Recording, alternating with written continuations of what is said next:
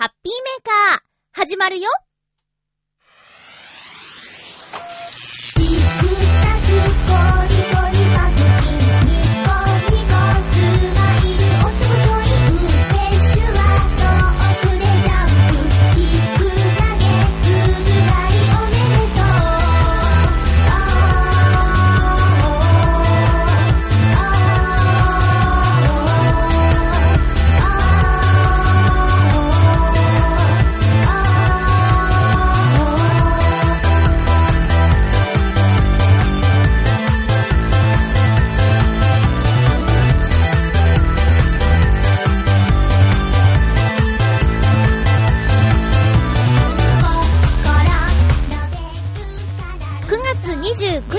まゆっちょのハッピーメーカー。この番組は、ハッピーな時間を一緒に過ごしましょうというコンセプトのもと、ちょあへよ .com のサポートでお届けしております。長い連休明けの皆さんは、休み明けで体がだるかったりしていませんか？涼しくもなったりしているので、体には十分気をつけてくださいね。疲れた体を癒す1時間になるかどうかはわからないけど、今日も最後までよろしくお願いします。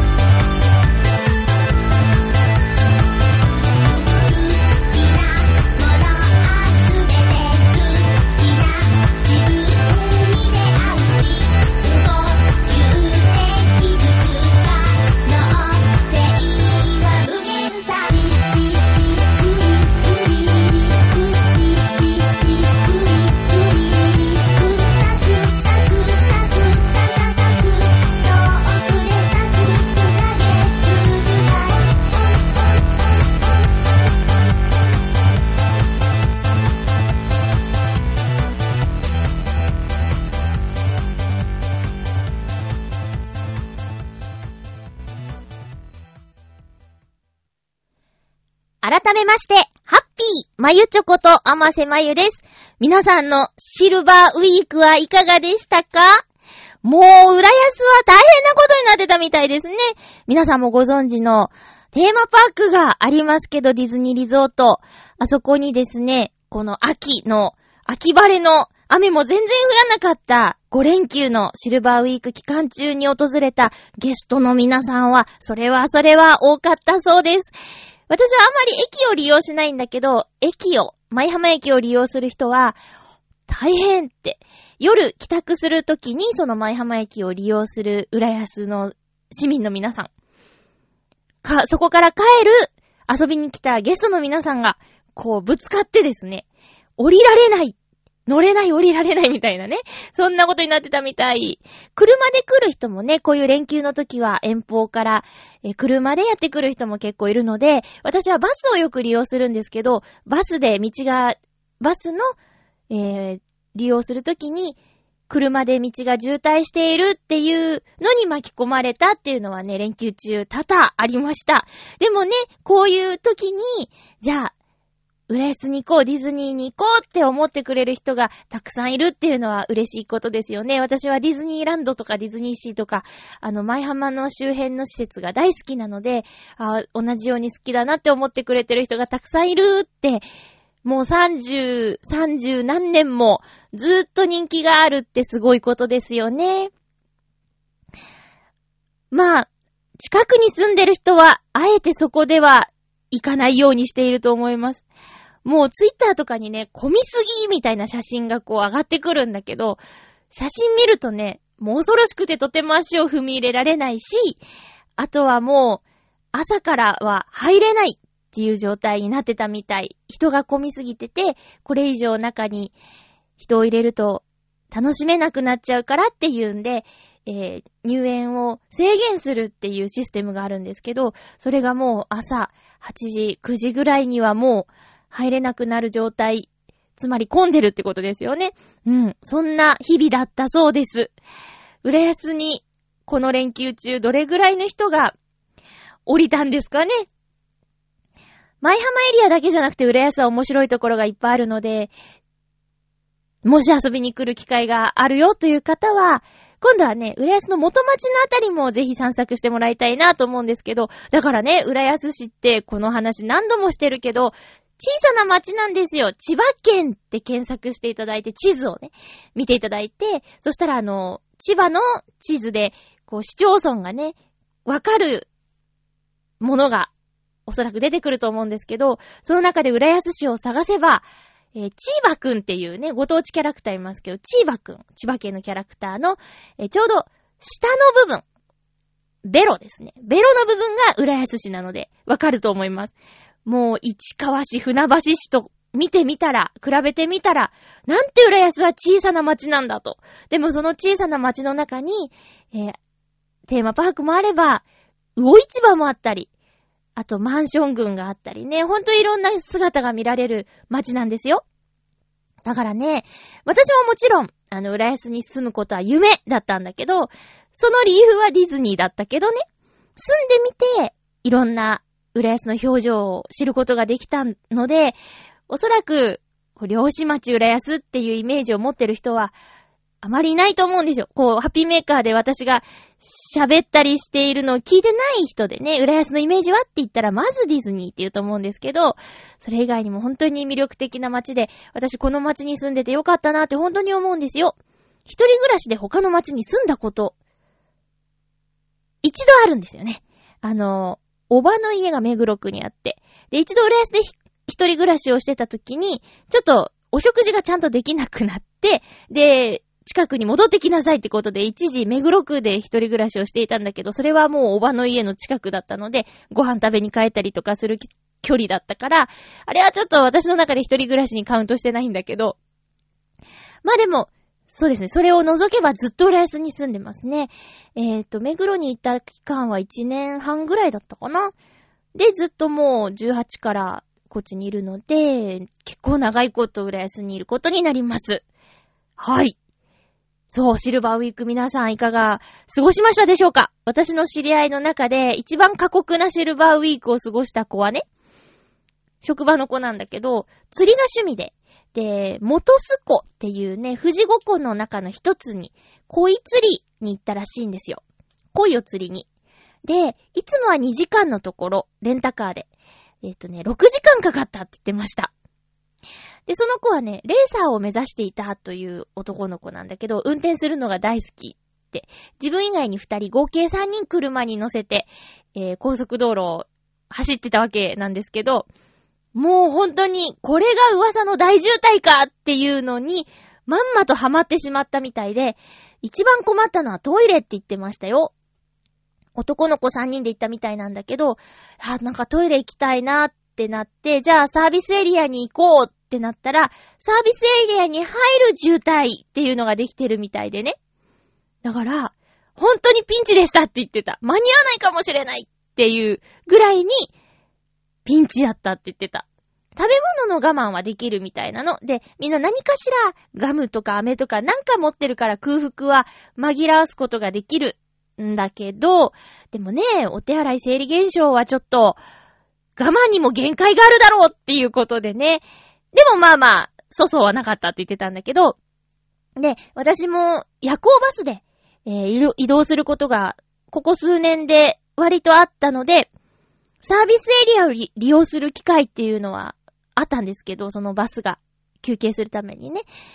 で、そこのイメージだと、駐車場ってものすごく広くって、たくさんの車が止められるはずなんですよ。だけど、そこに入るのに渋滞ができるってことは、サービスエリアを利用してね、混んでるってことでしょで、サービスエリアも今、本当に綺麗で、いや、夜行バスで移動するときは綺麗なところに、選んで綺麗なところを選んで停車してるのかもしれないけど、昔のイメージだと、サービスエリアってトイレとか使うのはばかられるぐらいに汚いっていうイメージがあったんだけど、今のサービスエリアはトイレもおしゃれで綺麗で明るくて、なんか、空いてる個室のところには電気がついてるとかいう表示板も綺麗だし、いいなって思うところたくさんあるんですよ。で、サービスエリアによってはテーマ性を持たせてね、昔のな街並みにしてるところとかもあるそうで、サービスエリアに行くのが目的でドライブをするっていう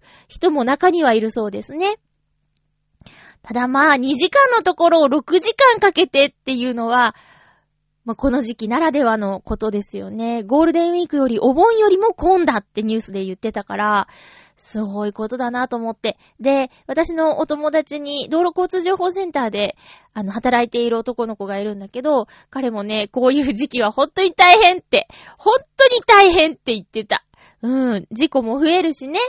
で、イライラしてる人からの問い合わせの電話とかもね、増えるみたいで、いや、まあ、彼はね、喋る、喋る担当なんだけど、でもまあ、どこどこが何十キロの渋滞とかね、そんな話ばっかりでしょ。大変ですね。そういう目にあったリスナーの皆さんいますか？ねえ、でもさ、今はさ、車の中での暇つぶしの方法がたくさんあるから、それはとてもいいよね。うん。まあ、昔から今も変わらずは、車の中でのカラオケ大会ですかね。えー、好きな曲を、そうよ。それでも昔はさ、カセットテープ、MD、レコーダーとかに入れて、MD カセット、MD、MD に入れたりして、自分でオリジナルを作って持っていくって、それもかさばるから、じゃあ、これとこれとこれとか、カセットテープを入れた袋なり箱なりをこうガシャッと持っていくとかだけど、今はもう、ね、IC プレイヤーとか iPod とかそういうのに何千曲も入るわけじゃん？だからもう、曲はね、じゃあ今ちょっと雰囲気がいいからスローなやつをどんどん入れようとか、そういうこともできるから、ほんと便利ですよね。で、子供たちもさ、あの、動画がスマホで見れたり、ゲームができたりするじゃん？とか、もう、車にテレビがついてたりね。なんだかんだと、本当に便利だなと思います。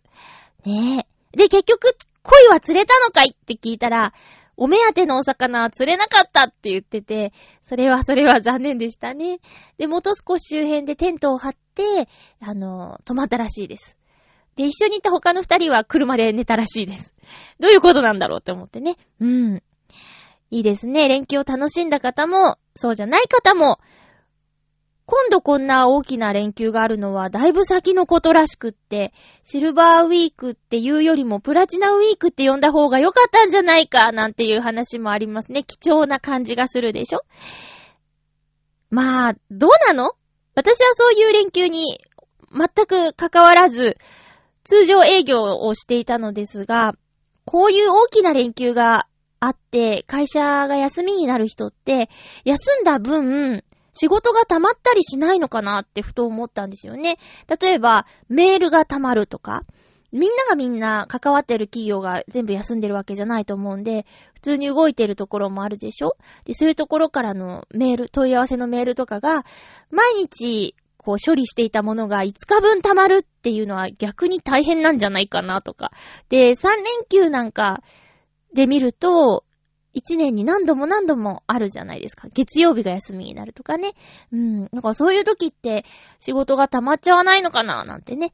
ふと思ってみたんですけどどうでしょうか一般企業というか、普通にお勤めをしている方の感覚がよくわからないので、そういう疑問も持ってみましたよ。ではコーナー行きましょう。ハッピーもぐもぐ。ちょっとね、忘れてたの。今回もぐもぐするんだ。何か、もぐもぐをするアイテムを持ってこなきゃ、と思ってたんですけど。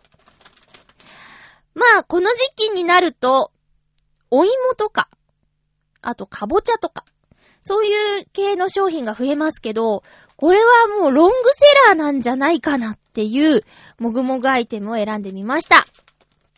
カルビーのお札スナック秋冬限定っていうやつ。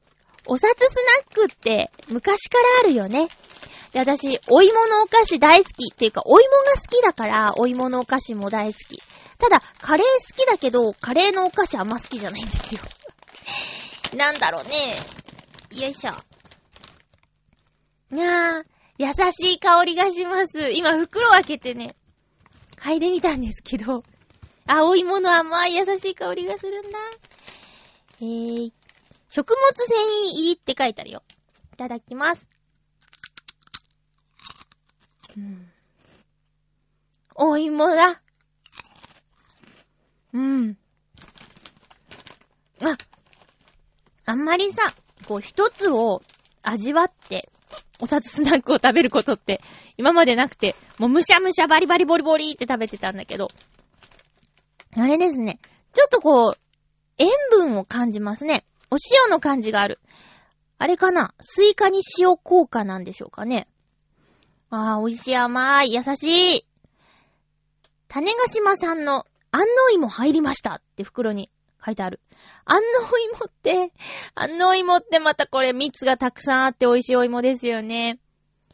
えー、蒸しさつまいも中に種ヶ島産安納芋を34%使用。もう1%頑張れなかったかな ?35% し、34、34のがリアル感出るかなつってちょっと減らしたのかな いやー、美味しいです。もりもり食べたいけど、水分持ってかれそうだから、ちょっと、おしとやかに食べてみました。パッケージもね、もみじの葉っぱのイラストが書いてあったりしても、秋な感じします。で、もみじの葉っぱともみじの葉っぱの間に雪の結晶の柄もあって、秋冬限定ということで、これからしばらくはお店に並ぶんじゃないでしょうか。すごく私、この甘い優しい感じの味が大好きですよ。コンビニとかにもさ、焼き芋が置いてあったりするのね。うん。で、特に、あの、100円ローソンっていうお店がね、多いんですけど、浦安って。何箇所かあるんだけど。で、そこには、その焼き芋売ってて。で、100円で焼き芋が買えるんですよ。で、石焼き芋、お芋のところって、結構高いでしょ？え、こんだけで300円ですか？みたいになっちゃうから。いや、もちろん美味しいんだけど、ちょっとね、勇気が必要。うん。だから、ちょっと食べたいなって思ったら、100円ローソンで食べたらいいのかな？あとね、浦安の話をするとね、マインドっていう野菜を主に売っているスーパーがあるんですけど、そこの焼き芋がね、大きくて安いの。その野菜を主に扱ってるからだと思うんです、だけど、そのお芋をね、きっと焼いてくれてるんですけどね、私、マインドの近くに住んでた頃は、二日に一回は焼き芋を買いに行っててね。それこそ牛乳と焼き芋っていう、もうね、柿ピーと野菜ジュースと変わんないね。私ずっとやってること変わんないね。けど、あれね、柿ピーと野菜ジュースより、さつまいもと牛乳の方がまだいい気もする。あれでもどうなんだろう。成分的には少ないか。いやーね、本当にね、芋が好きなんです えっと、いつだったかな？さつまいものチーズケーキを作ったんだけど、いや、上手にできてね。裏ごししたんだっけないや、いやー、あーでも裏ごししたなでもそしたらさ、さつまいもって結構繊維がいっぱいあるから、あの、捨てなきゃいけない部分も出てきちゃって、そのまま食べた方が良かったのかなーなんて思ったりもしながらね。うん。そう、チーズケーキはね、割と簡単に作れるんですよ。あとね、焼きたては美味しくない。チーズケーキの焼きたては美味しくないです。あの冷めて、ぎゅっと生地が締まった状態じゃないと、美味しくないです。焼きたてのチーズケーキはね、ダメ。えっと、あれ何の話？あ、そうそうそう。えっ、ー、と、さつまいものお菓子。カルビーのお札スナック、食べました。もぐもぐしました。あれ？そういえば、ジャガビーもカルビーだったよね。カルビーを使用しているわけではないんだよ。たまたまですよ。じゃあ今度はちょっとあえてのカルビーじゃないものを選んでみたいと思います。以上、ハッピーもぐもぐのコーナーでした。それではコーナー参りましょう。ハッピートーク今日のハッピートーク、テーマは、あ、ハッピートークオノマトペだね。テーマは、ムカムカです。お便りが届いております。ご紹介しましょう。ハッピーネーム、七星さん、ありがとうございます。まゆちょハッピー、ハッピー、ムカムカ、よくしますね。主に、胃が、うーん、胃が弱いのか、薬を多く飲んでいるの、多く飲んでいるのが原因なのかもしれませんが、よくムカムカして胃薬が欠かせない時期がありました。これあれね、悪循環ね、胃が弱いから薬を多く飲んでいる。でも胃薬が欠かせない。薬を多く飲んでいて、ムカムカする。ムカムカするから胃薬を飲むって、なんか、ねえ、どうしたらいいんだろうエンドレスだよね。プレッシャーにも弱いのか、ある仕事中に、特に体調に悪いところはなくても、食べてはムカムカしては吐いちゃうということがありました。そ、そんな一種。胃薬でムカムカ抑えあるけども、我が身、蝕む影は差し込む。おー、暗い、暗い、暗い歌になってる。まゆっちょもお体お気をつけくださいませ。それでは、ありがとうございます。私、つくづく頑丈で健康だなって思うんですけど、胃が痛くなるって、あの、感覚的なものではあるよ。ちょっと、嫌だなーって思うことがあって、あの、気まずいな、気まずいなじゃないな。なんだろう。うーん、そう、感覚的にね。だからって、じゃあ何かそれが症状となって出てくるのかっていうと、そんなことなくて。ただね、あ、そういえばあったな。あの、胃潰瘍の跡がありますって言われた時あったけど、だから、胃潰瘍って胃が痛くて胃液が出すぎて胃に穴が開くことでしょ？で、よくストレスだって言うよね。で、そのストレスの真っ最中には気がついてないっていうね。それなんか、なんだろうな、健康なのか不健康なのかちょっとよくわからない状態ですけど、まあ、とにかくあの、気づかなかった。偉そうに言うなって感じだよね。うーん。そうなんですよ。だからね、胃が痛い、胃がムカムカする経験っていうのがね、ほとんどないの。でね、食べ過ぎっていうのも、まあ、食べ過ぎて苦しいっていうところまではあるけど、じゃあ、ムカムカまで行くかって言ったらそうでもなくて、だからね、胃薬を飲んだことがないんだよね。言うたら。言うたらそういうことですよ。胃薬のお世話になったことがない。これからなのかななんかね、こういう話を友達とすると、いや、35過ぎたらとかね、40からガタガタっとくるよとかいろいろそういう脅されたりするんだけど、今のところはね、そんな感じなの。プレッシャーには強くないよ。いや、むしろ弱いよ。すごく弱いよ。けど、体に現れないんだね。てかね、気づいてない。もしかしたら、一年後ぐらいに、あの、急にドーンって痛くなって、病院行ったらまた海洋の跡があるねって言われちゃうのかな。先生笑ってたからね、嘘でしょ気づかないかなこれって言ってたからね。まあまあ、ちょっと自慢みたいになっちゃったかな自慢でもないな。よくわからなくなっちゃった。七星さんはでもこれ大変だね。薬を多く飲んで、胃が荒れて、胃薬飲んで。それでね、そこで止まればいいけどね。うーん。そうか。でも胃を強くする方法とかあんのかな？胃が弱いとかいう人結構いらっしゃいますよね。だってそうじゃないとあんなに胃薬のコマーシャルやらないでしょ？大泉洋さんも胃薬の CM やってるよね。胃薬、うん。どう？とか言って体が透明になってさ。あの、同僚の女性社員に胃の状態を見てもらうみたいな CM。電車にも貼ってあったりしてね。うん。ちょっと今、ダメだ。喋りたくなっちゃったことがあった。大泉洋さんがいっぱい今 CM に出てるから幸せなんだけど。ね。まあ、いいか喋っちゃおうか。あのー、いいパパ CM が多いよね。ヤクルトとか、最近好きなの山佐のポン酢の CM。鶏肉変えた？お豆腐変えた？ってやつ大好き。山佐って、あの、ずっとナチュラルなようちゃんが見れるっていうのがね、すごく好き。山佐のポン酢醤油。山佐 あ、あれ？そうそうそう。いいね。胃を大事にしてくださいね。七星さんありがとうございました。続きましては、ハッピーネーム、うーんと、コージーアトワークさん行きましょう。まゆちょハッピー、ハッピー？えー、っと、政治経済では最近ムカムカしっぱなしですが、番組向きではないので、他にムカムカしたこと。もうね、ムカムカっていうテーマ自体がね、番組向きじゃないよね。どうしちゃったんだ、私。相変わらず減らない。自転車の逆走や傘差し運転、信号無視、携帯電話、スマホチェックなどはムカムカするし、イライラするし、ヒヤッとします。歩行者もスマホやタブレットを見ながらふらふら歩いているのを見ると、やはり気持ちがよくありません。また、自転車道に車を止めているドライバーにもムカムカします。そのため、私はできるだけ大通りではなく、裏道や路地を自転車で走るようにしています。狭い通りではスピードを出せませんが、その代わり色々見つけることもできるので、走っていて楽しめます。そうそう、東京都中央区では10月からレンタルサイクルを始めるようです。千代田区、港区、江東区と中央区はサイクルシェアリングを締結しているので、4区共通で貸し出しと返却ができるようになる日も近いとのこと。つまり、中央区で自転車を借りて、江東区で返すということも可能になるわけです。今自転車がないまゆっちょも、ちょっと借りて下町を走ってみませんか？あ、ムカムカしない裏通りをおすすめします。では、ありがとうございます。そうだね。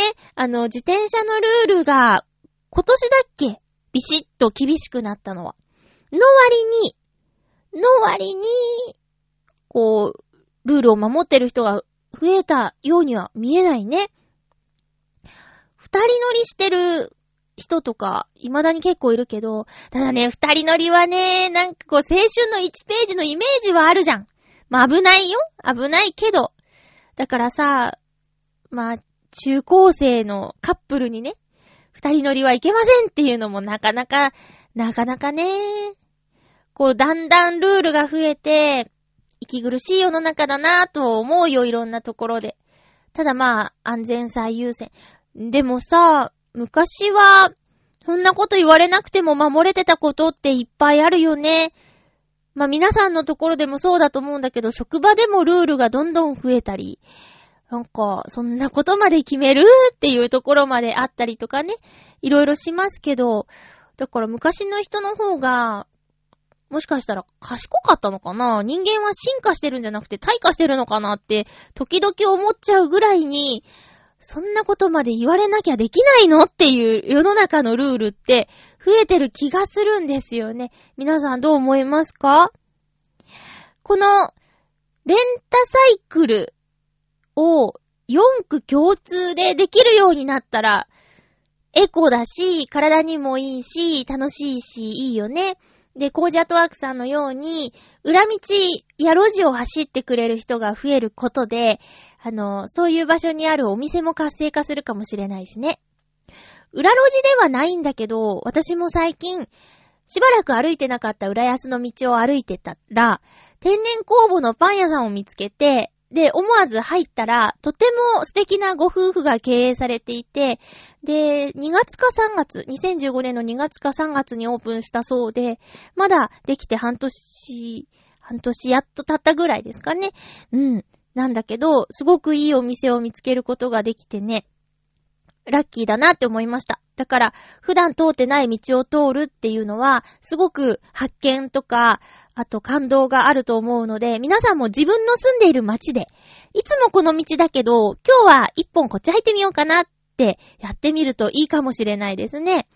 楽しさがあると思いますよ。コージアットワークさん、ありがとうございました。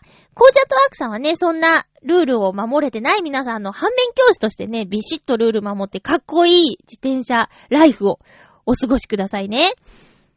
お便りありがとうございました。続きましては、ハッピーネームフクロウのキスさんです。ありがとうございます。まゆちょさん皆様、ハッピー、ハッピー今回のテーマ、ムカムカについて。私の場合、大概は瞬間的に怒りが頂点に達してしまい、その後すぐに沈静化してしまうので、ムカムカというように不快感が続くようなことはほとんどありません。怒りの感情を維持するエネルギーが必要と思えるのですが、あ、怒りの感情を維持するのはエネルギーが必要と思えるのですが、私のそのエネルギーが不足しているようです。ただ、ひょっとしたらエネルギーが足りないというよりも、瞬間的に感じている怒りの感情が強すぎるので、おお、燃え尽きてしまっているだけなのかもしれません。私が腹を立てている場面を目撃した後輩によると、その瞬間の私には恐ろしくて近づけないという話でした。どんなことで、どんなことで、あの、穏やかな袋のキスさんが、後輩が近づけなくなるぐらいにお怒りになるんでしょう。ところで、私は怒りや物事に対する不快を感じることを悪いことだとは思っていません。好きなものがあるから嫌いなものがあり、望ましいものがあるから認められないものがあると思っています。おー。まあ、自分の思惑通りにいかないから不快感を感じるというようになると行き過ぎだと思いますけれど、苦笑。いずれにせよ、好きも嫌いも何もない平坦な人間は、きっと何もない人間だと、個人的には考えています。そんな人間は、私にはつまらない、やからに見えますね。それでは、ありがとうございます。そうか、最後のところ、いいね。そうだね。光と影みたいにね、物事は何でも対になって存在していると思うよね。好きな食べ物もあれば嫌いな食べ物もあるし、あの、心地いいなっていう場所がある、あったり、ここは居心地が悪いなっていうところがあったりって。だから、まあね、よく比べちゃいけないなんて言うけど、比べるから好きなものと嫌いなものができてくる。っていうのはしょうがないことで当たり前で自然なことですよね。いけないことだと思わなくていいよね。うん。いや、気になるな例えば最近どんなことで、ふわーって起こったの？うん。一気に爆発させるから、その後、継続しないっていうのは、でも周りの人にとってもとてもありがたいよね。一瞬、一瞬その近づけなる、な、近づけなくなる雰囲気にはなるけど、ずるずる引きずらないっていうのは、潔くて、素敵だと思うよ。なんか根に持ってネチネチずーっと言う人もいるじゃん。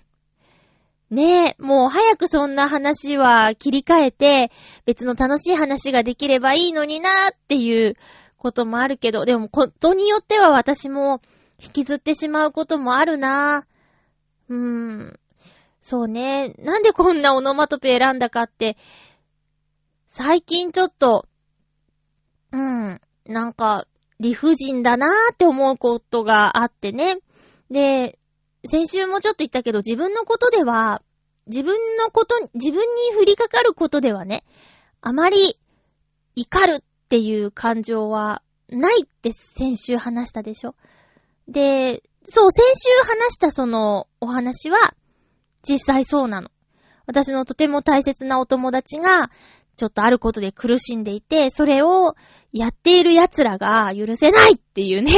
そういうお友達を、うーん、守れない自分と、まあ、うん、そうだな。話を聞くことぐらいしかできないっていう状況。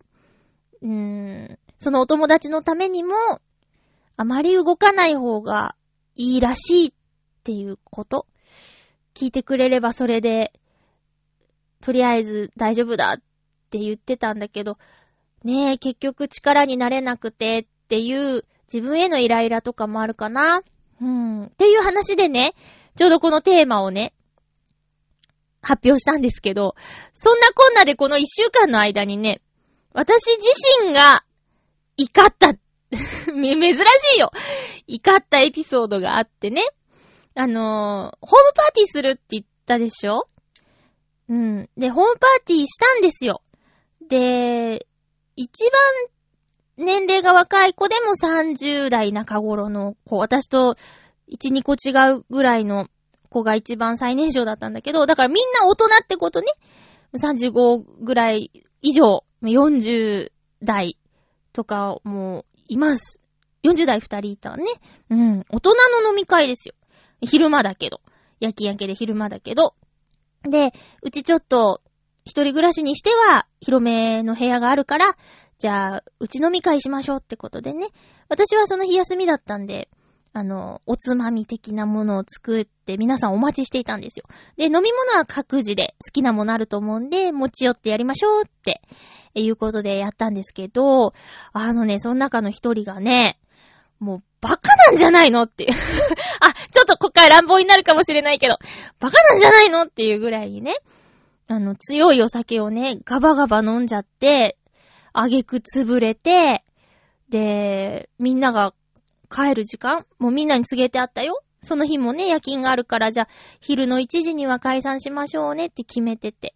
昼の1時の時点でそのガバガバお酒飲んでた40代の人は、あの、爆睡ですよ。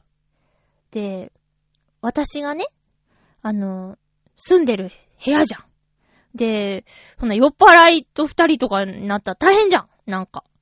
だからね、あの、他のメンバーが、全部、全部で5人いて、私入れて5人いたんだけど、他の3人の人が、ちょっと、まゆちょも一緒に出た方がいいんじゃないかっていうことになって、結局、その、酔っ払いにはメールをして あの、動けるようになったら帰ってくれっつって。で、鍵は開けっぱなしでいいからっていうメッセージをメールして入れておいたんだけど、なんか、ね、そのまま出勤したよね。私家に帰らなくて。でも帰ったら大変なことになってて、おーいっつって、すっごく怒りました。あの、うん。だからね、久しぶりです。あんなに。あの、インサイドヘッドっていう映画があったんですよ、この夏。ピクサーっていう、ディズニーピクサーのインサイドヘッドっていう。で、みんなの頭の中には5つの感情がいて、で、ジョイっていう、なんだっけ、喜び、悲しみ、怒り、ビビり、イライラっていうね、5つのキャラクターがね、こう、いるよっていう話だったんだけど、自分には怒りのキャラクターがあまりいないんじゃないか、存在感ないんじゃないかって思ってたけど、もう何年か分のが一気に吹き出すぐらいに怒りの感情がボーンって出たよね。ちょうどこのテーマに合わせて喋るために出てきたのかっていうぐらいに、うん、強いものでした。はい。でね、あの、爆発的にいいじゃなくて、ちょっと継続してんの。許せないっつって。だからね、いや、うちでの飲み会は本当に楽しかったんですよ。あのー、お料理もね、作ればみんな食べてくれるし。ああ、ただ、肉じゃがはみんな食べてくれなかったんだよね。あの、リスナーさんに男性多いかもしれないんですけど、肉じゃがってさ、肉じゃがって男性喜ぶおかずじゃないの？そう言われてたよね。たまたまかな ?4 人男性がいて、みんな肉じゃが食べなかったんだよね。で、自分で食べて結構いけてたんだよね。で、お肉も、黒毛和牛使ったんですよ。別にね、いい格好しようとかじゃなくて、あの、値引きされてたの。浦安駅前の声優で、黒毛和牛が。で、使おうと思ってた、あの、別のお肉と黒毛和牛が値引きされた価格と、その、買おうと思ってたやつの定価が同じだったから、じゃあ、黒毛和牛にしようってなったわけですよ。うん。で、黒毛和牛使って、肉じゃが作ったんだけど、全然手つけてくんなくて、あ、またなんかムカムカしてんのかな。そんなことないそれはもう好みだからね。うん。っていうね、こともあって。あ、だから肉じゃがあんま好きじゃないの？そうなのかな？うん。参加してたメンバーにはね、言われた。男の人が肉じゃが好きだと思っちゃいけないよ、まゆちょさんって言われて、お、そうなんだつって、勉強になった。うん。そんな、家飲み会。あのー、お店でやる飲み会も楽しいけど、えっと、まあ、一番いいのは、低コストですね。うん。あ、あとね、ついにうちのヘルシアで唐揚げ作ってみました。私、揚げ物が苦手で、コンロの前でたくさんの油の中に生肉を放り込むっていう作業がとても怖くてできないなって思ってたんだけど、うちにあの、ウォーターオーブンですかね、ヘルシアってのがあって、ヘルシアって、あの、しなっとしたお惣菜の天ぷらや唐揚げが、えー、パリッとなるよっていうダイヤルがあったりするんだけど、レシピ集見たら唐揚げもフライもコロッケも、いろいろと揚げ物がね、そのオーブンでできるっていうことが書いてあって、今までその機能を使ったことなかったんですよ。ほとんどお菓子作りか、温めに使ってたんだけど、唐揚げ作ってみようと思ってやったら大成功で、あ、うちで揚げ物が作れるなんてね、やっぱり揚げたての唐揚げは美味しいって。で、えっと、油を使わないで唐揚げを作るから、ヘルシーなんですよ。で、網の上に乗せて焼くんですけど、もともと持ってるその鶏のお肉の油がね、ちょっと落ちるんで、油分カットにもなるから、とてもヘルシーになるんですね。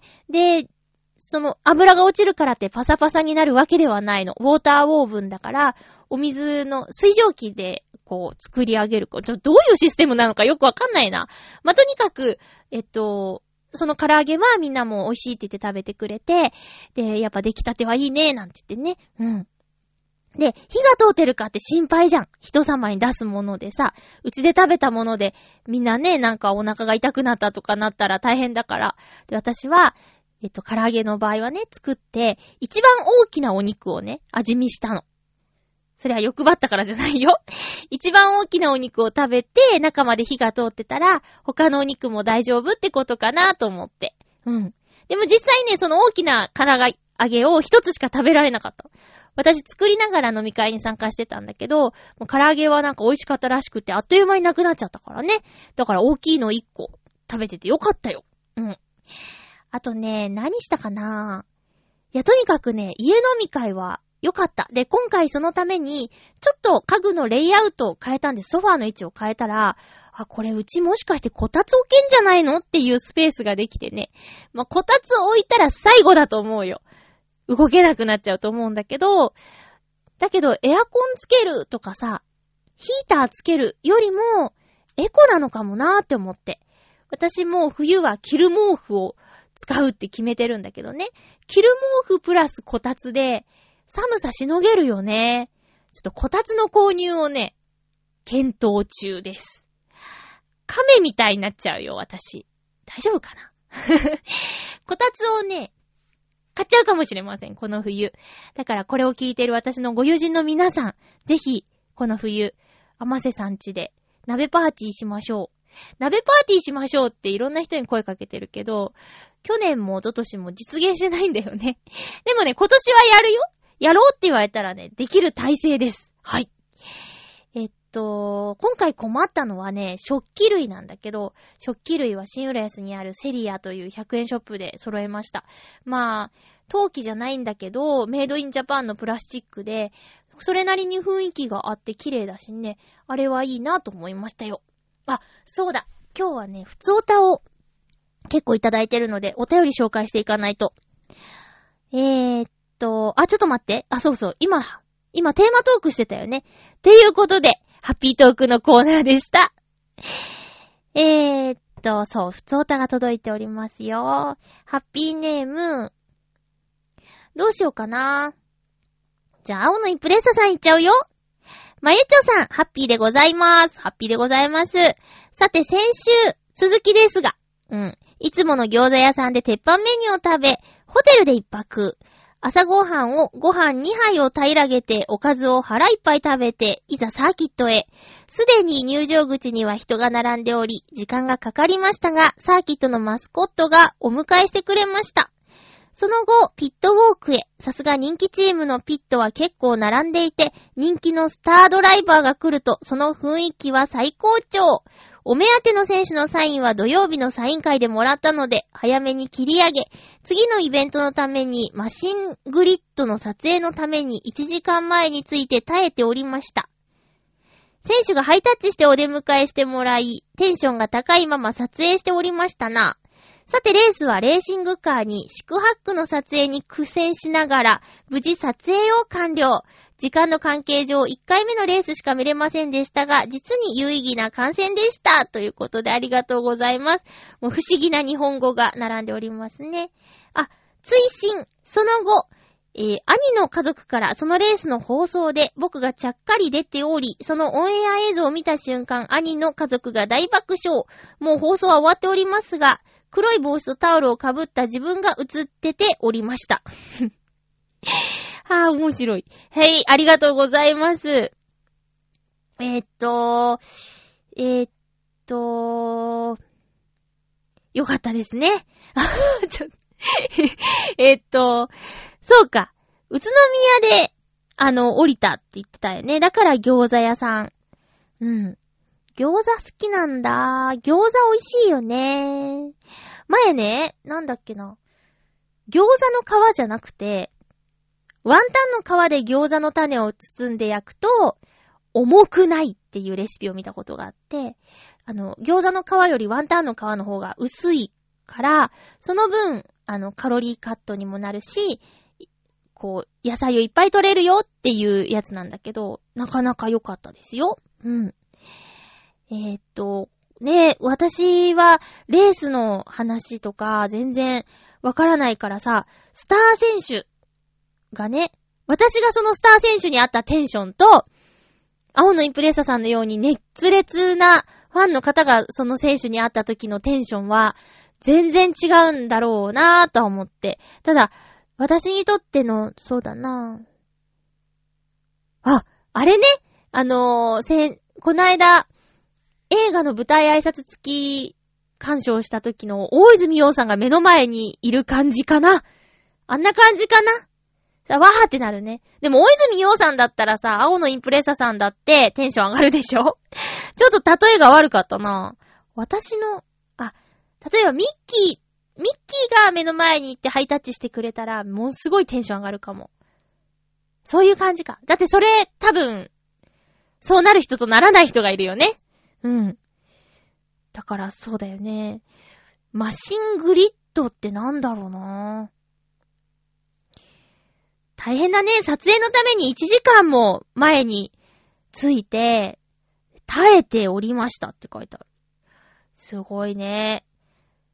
テンションが高いまま撮影ってブレたりしないのかな？おー、いいね、いいねってなってこうカメラがブレブレになったりとかして。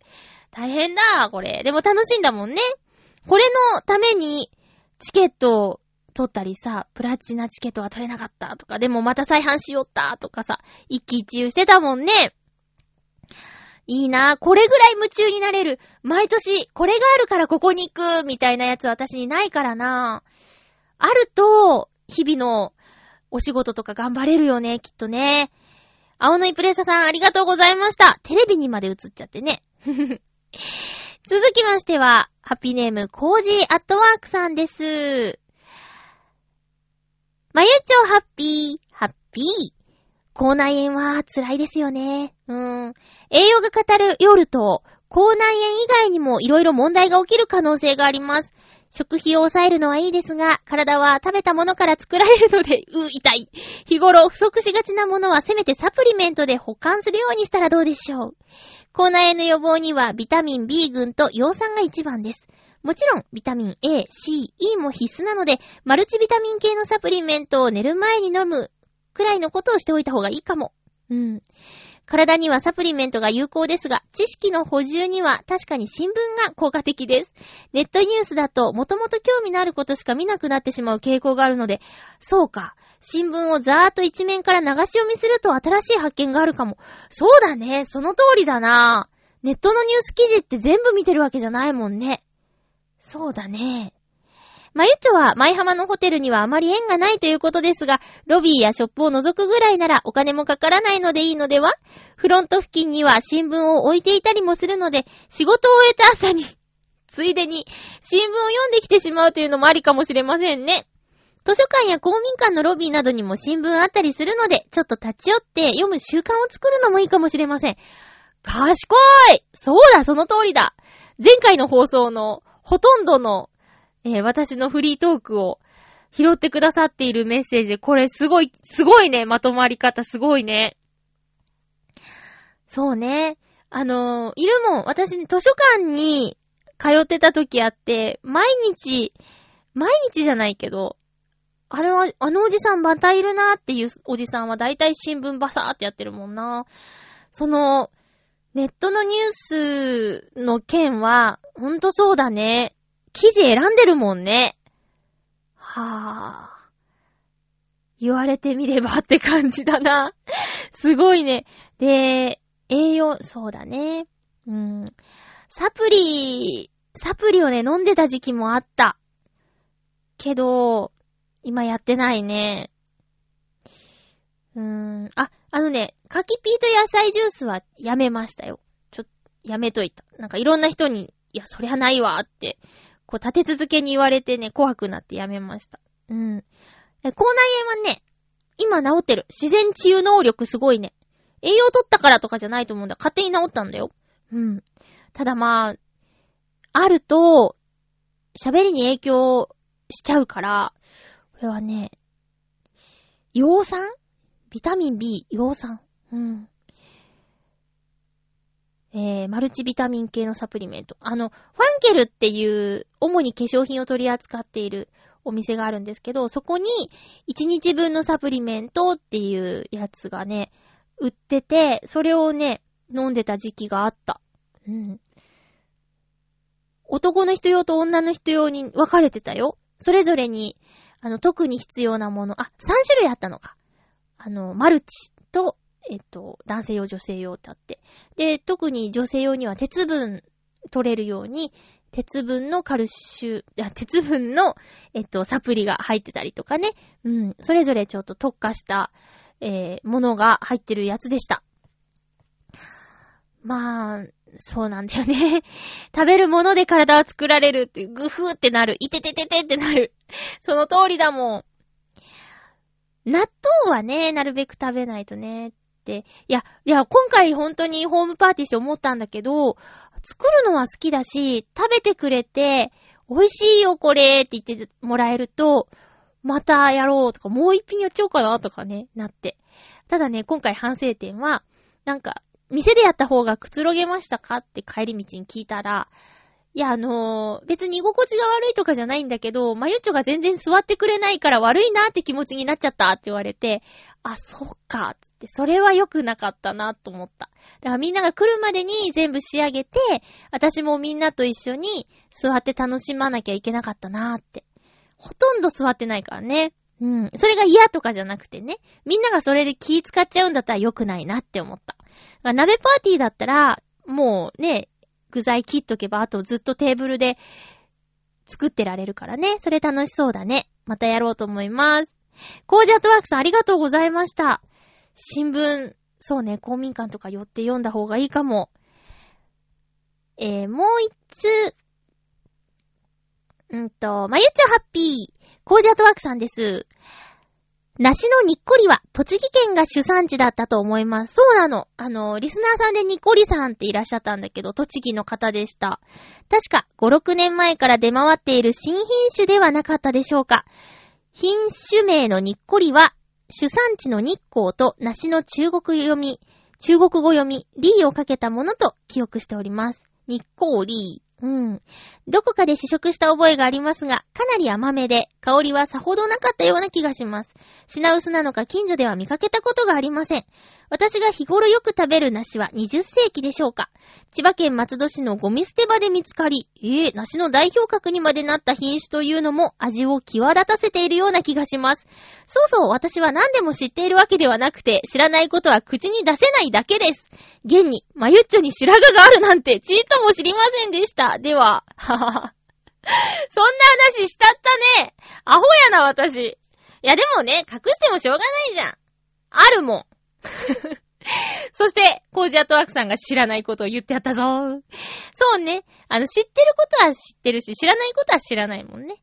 言わないだけ、言えないだけ、つってね。あー、そう、にっこりなしね。私が以前住んでたのは浦安の東大島なんですけど、東大島にある OK ストアっていう、あれ東大島なのかな？隣の市になるのかな？まあ、とにかく近所に OK、OK じゃない間違えた。エコスだ。エコスっていうスーパーがあって、そこでね、売ってたんですよ。うん。だから、あ、近所でにっこり梨があるって。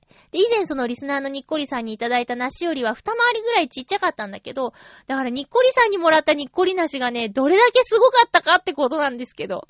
いや、ほんとね、そう甘くてね、大きいのにシャキシャキしててね、美味しいの食べたいので、栃木県出身のお友達が、にっこりなし食べたことないっていうの。知らないっていうの。まあでも無理もないよね。5、6年前にで出た新商品、新種だったら知らないかもしれない。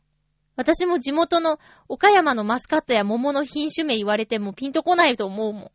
だけどね、せっかく地元にこんな美味しいもんあるんだよってことで食べさせてあげたいんだけど、見つからないんだよね。なかなかないんだ。でも見つけたら絶対買って食べさせるんだ。えー、コージアトワークさんありがとうございました。もう一通ね、コージアトワークさんから普通お歌いただいてるの。まゆちょハッピー、ハッピー？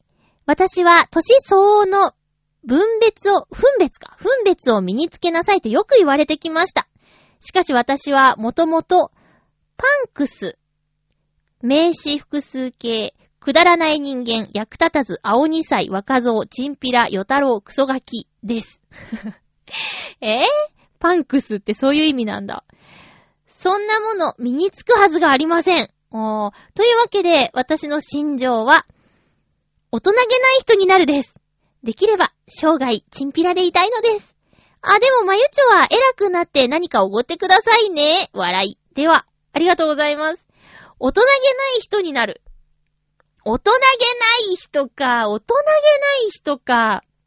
うーん。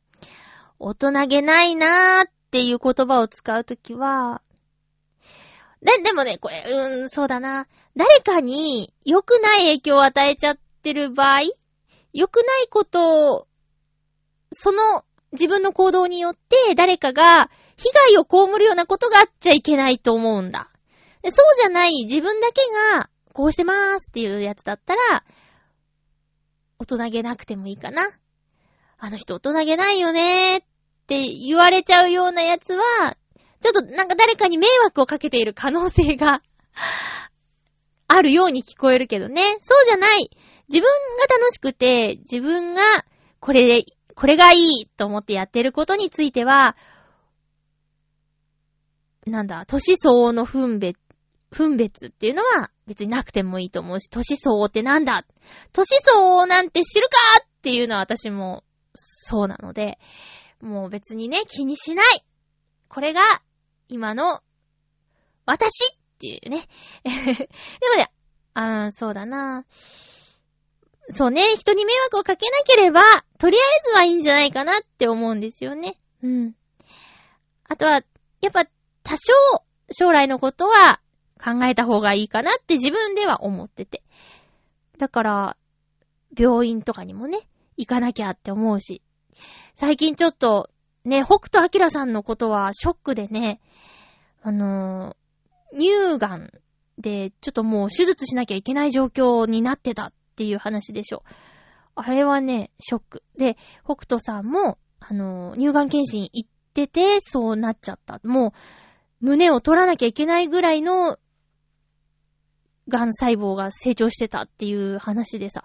私も年一回受けていて、んで、マンモもエコーも両方受けたりしてて、で、でも受けてた北斗さんがそうなっちゃって、でね、私の身近なというか、まあ、中学校の時の同級生の子も看護師をしている人がね、年に2回乳がん検診受けてたんだけど、乳がんになっちゃって、で、去年、一昨年ぐらいかなあの、闘病生活してて、今は元気になってんだけど、でも年2回でもできるし、まあ、抗がん剤治療とかしたんだけどね、そうなっちゃうんだって思ったらなんかすごく怖くなっちゃって、だから、ちょっと異常を感じるなっていうだけでも、年1回の検診だけじゃなくて、検診まで待とうじゃなくて、行った方がいいなっていうのは思います。